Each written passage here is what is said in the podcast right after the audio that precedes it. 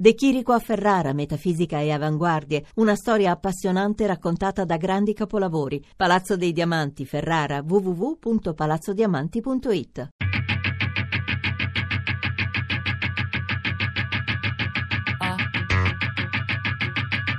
Tre soldi.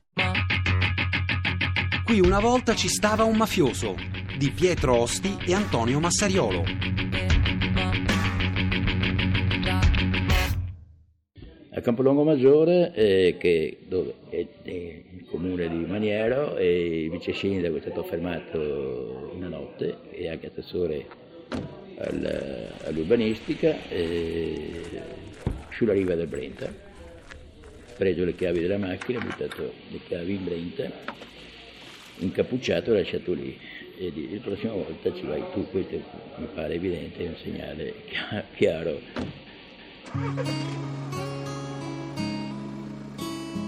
E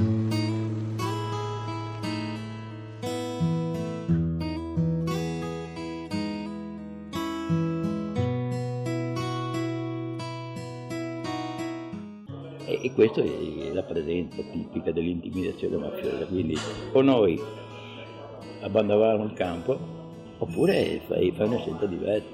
Noi, noi, abbiamo fatto l'altra scelta che è quella di dire no, eh, no non indietreggiamo.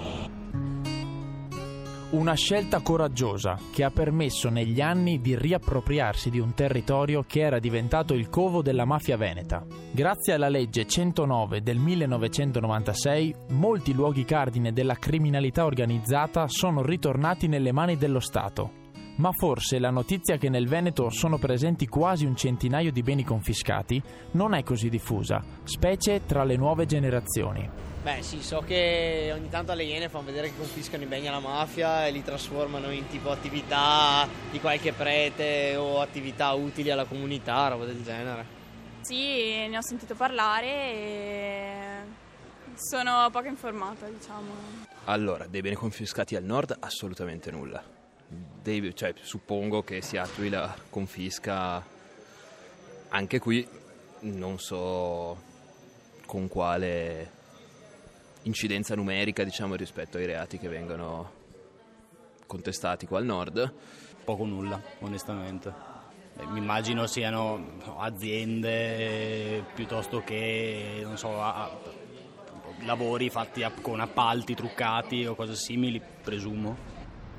Vent'anni di Mala del Brenta hanno lasciato in eredità numerosi beni confiscati in tutto il territorio veneto. Molti di questi ora sono diventati esempi positivi per la comunità, in cui vincono legalità e solidarietà. A raccontare questo mutamento sono Monica Zornetta, giornalista e una delle massime esperte di criminalità organizzata del nord Italia, e Roberto Tommasi, referente veneto di Libera. L'esperienza veneta relativa ai beni confiscati può essere definita positiva. Ehm, di beni confiscati ce ne sono abbastanza in Veneto, la gran parte è frutto proprio di quei vent'anni di Mala del Brenta. Il più importante bene, eh, tra l'altro importante sia dal punto di vista simbolico ma anche dal punto di vista fattivo perché è diventato una, un incubatore per giovani imprese, è la villa di Felice Maniero a um, Campolongo Maggiore, appunto in via Fermi. Il primo caso che si è verificato in Veneto lo conosciamo tutti, è la eh, ex Villa Maniero a Campolongo Maggiore, che adesso si chiama Villa Affari Puliti, quindi il cambio di nome è abbastanza emblematico, nella quale durante eh, questi ultimi anni si sono anche sviluppati dei campi di lavoro con eh, la campagna Estate Liberi, che è, che è quella bellissima campagna nella quale i ragazzi dedicano una parte delle loro vacanze per andare a lavorare nei beni confiscati alla mafia, che sono gestiti nel sud soprattutto da cooperative di altri ragazzi, ed è molto importante sia per eh, la formazione che fanno questi ragazzi che vanno a lavorare in questi campi, ma anche eh, per il luogo stesso, per dimostrare a chi sta intorno, al mondo di mafiosità che sta intorno, che c'è una, un'Italia pulita fatta di ragazzi puliti che, va, che, fanno un'economia pulita e alternativa rispetto ai percorsi dell'illegalità. Ci sono dei beni che sono diventati eh, dei luoghi importanti e riconosciuti anche a livello del paese, della società, come per esempio Villa Maniero, diventata un incubatore per giovani imprese, oppure la villa vicina che apparteneva a Fausto Donà, che ora ospita una struttura per, eh, per i bambini. Poi c'è una um, struttura, anche questa molto interessante, a Derbè, nel Veronese. L'altro caso è a Erbè, in provincia di Verona, è stato sempre assegnato al comune il bene ed è stato assegnato poi dal comune agli scout che hanno fatto una base regionale a Irone che adesso sta funzionando ed è in un contesto anche paesaggistico che eh, vale la pena di, eh, di visitare e anche qui i ragazzi fanno campi, campi di lavoro eh, durante l'estate, fanno formazione, comunque una base che rimane aperta eh, ormai normalmente durante l'anno. Questi sono solo alcuni degli esempi positivi di riutilizzo dei beni confiscati in Veneto. Rimane però un altro passaggio fondamentale, ovvero capire come si sia arrivati alla confisca di un bene e come ora la criminalità organizzata in Veneto sia mutata. Si è passati infatti dalla violenza della mala del Brenta a quella delle mafie straniere, fino ad arrivare alla mafiosità finanziaria, permeata nei ranghi alti del potere, tanto da essere quasi invisibile agli occhi della gente.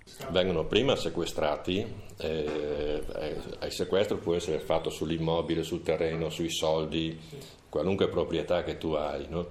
E, e, dopodiché eh, la parte di soldi viene incamerata dallo Stato, mentre la, la parte di immobili, eh, oppure per esempio se sono automobili eccetera, possono essere messi all'asta. Quando avviene viene la confisca in via definitiva, a quel punto lì il bene viene incamerato dallo Stato. Ecco, la burocrazia anche in questo caso, come in tutto in questo paese, è quella che mette più i freni eh, sotto questo punto di vista mm, soprattutto per una mancanza di denaro, perché dopo la confisca in genere non c'è più denaro e quindi molto spesso questi beni confiscati rimangono lì chiusi. E allora eh, qui diciamo che bisognerebbe proprio parlare con una persona che lavorando all'Agenzia del Demanio ci spieghi un po' le dinamiche di eh, proprio questo iter molto importante. Quando un'azienda in qualche modo viene acquisita eh, dalla mafia. Ci sono i modi più semplici anche per poterlo fare. Eh, l'esempio più tipico, tanto per fare esempi molto terra a terra, vado, mi trovo con un amico al bar come va, come non va, ma potrebbe andare meglio, ma c'è qualcosa che non va. Eh, ho il problema che ho fatto una fornitura a un ente pubblico, l'ente pubblico è in ritardo nei pagamenti, io non trovo i finanziamenti, le banche hanno chiuso i cordoni, e non trovi finanziamenti per rifinanziare il mio processo produttivo. Bene, guarda che io conosco una persona che ti può dare una mano, e questa persona mi può dare una mano, incontriamolo. Eh, questa persona è molto cordiale, molto gentile, perché qui la mafia non si presenta appunto con la lupara, e gentilmente mi dà, mi, è in grado di anticiparmi il denaro necessario a patto che io glielo restituisca entro un termine ragionevole. Passato quel termine ragionevole, se mi ha prestato 100.000 euro sappiamo che non saranno più 100.000 euro, ma si arriva fino al 180% di interessi rispetto a questo, a questo finanziamento. E magari por- dice, beh, portiamo pazienza, vabbè. alla fine mi troverò indebitato fino al collo e io diventerò semplicemente il prestanome della mia azienda perché, perché la mia azienda andrà nelle mani di queste persone per ripagare. Addirittura sono stati casi di persone che dopo aver subito questo, questo tracollo eh, finanziario oppure eh, l'azienda decotta che viene acquisita,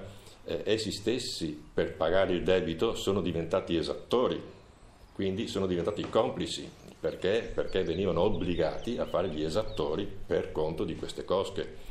Quindi si crea una situazione, eh, in questa situazione la persona imprenditore in difficoltà, oberata dalla crisi, non ha più le esportazioni, eh, non ha più credito dalle banche, eh, ha la terra bruciata intorno, soprattutto in un modello come eh, quello nostro Veneto fatto da tante piccole aziende e magari l'esperienza dell'imprenditore veniva dal posto di lavoro eh, si sentiva quasi un, un pari rispetto ai propri operai, la responsabilità che si sente sulle spalle probabilmente è ancora maggiore, i riflessi psicologici sono ancora maggiori e questo oh, può portare a questi fatti di disperazione che, che abbiamo raccontato prima, insomma. La mafia mm, è un fenomeno sia di importazione che mm, può essere considerato anche un fenomeno autoctono. Nel caso Veneto queste due modalità eh, sono vere entrambe.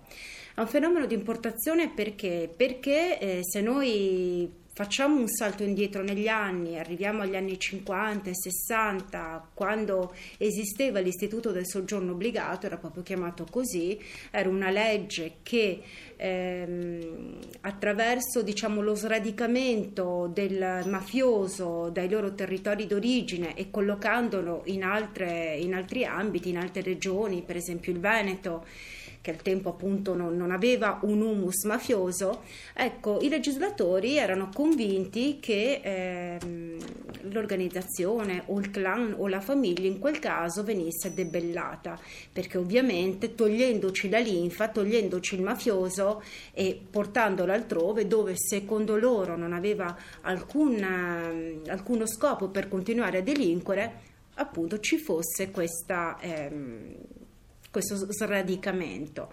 Però poi purtroppo la storia invece è stata diversa perché si è visto con grande rammarico e grande dispiacere che in realtà non solo eh, le organizzazioni mafiose nei territori del sud non venivano sconfitte, anzi trovavano linfa nuova perché questi mafiosi mandati in soggiorno obbligato, dal principio si chiamava confino, in realtà si univano con delle bande criminali dove c'era la possibilità e ridavano vita ad una struttura criminale nuova. Ma la mala del Brenta non rappresenta la mafia in Veneto, o quantomeno la poteva rappresentare in un preciso momento storico, finito con gli anni 90 finito completamente. D'altronde non solo la criminalità è cambiata, ma è cambiata proprio la società, perché mh, finita la mala del Brenta c'è proprio stata un, un, un'evoluzione incredibile di tutto, si sono aperte le frontiere, è, ha cominciato ad arrivare la criminalità straniera nel nostro paese. Ecco, parlare di mafia in Veneto oggi eh, significa parlare di una mh, criminalità che eh, non necessariamente è veneta come nascita, ma appunto può essere stata importata anche da paesi tradizionali in questo senso, che fa affari fondamentalmente, non spara più, non si uccide più, una delle caratteristiche della Mara del Brenta, ma anche di tutte le altre associazioni criminali di stampo mafioso tradizionali, era quella di utilizzare l'omicidio, per esempio, dei propri sodali a scopo eh, quasi chirurgico per mantenere in vita l'organizzazione, adesso a queste cose ci si rivolge di rado, insomma, sono i soldi, adesso non sono più le pistole o i Kalashnikov o altro che parlano, ma è il denaro. Infatti il fatturato del, è un rapporto, diciamo, un po' da aggiornare però eh, il fatturato della mafia, considerata non a torto la prima azienda italiana, eh, parla di 140 miliardi di euro, insomma delle cifre che non abbiamo nemmeno idea, soprattutto in momenti come questi, non riusciamo nemmeno a concepire. Ecco, mafia effettivamente se fosse eh, quotata in borsa come qualche politico ha, ha osato pensare, non esisterebbe assolutamente più l'economia italiana, perché tutto sarebbe in mano di questo cancro, perché va chiamato con il suo nome.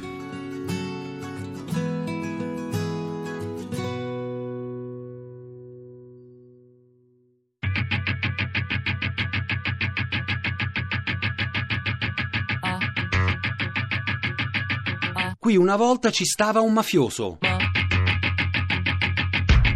Di Pietro Osti e Antonio Massariolo.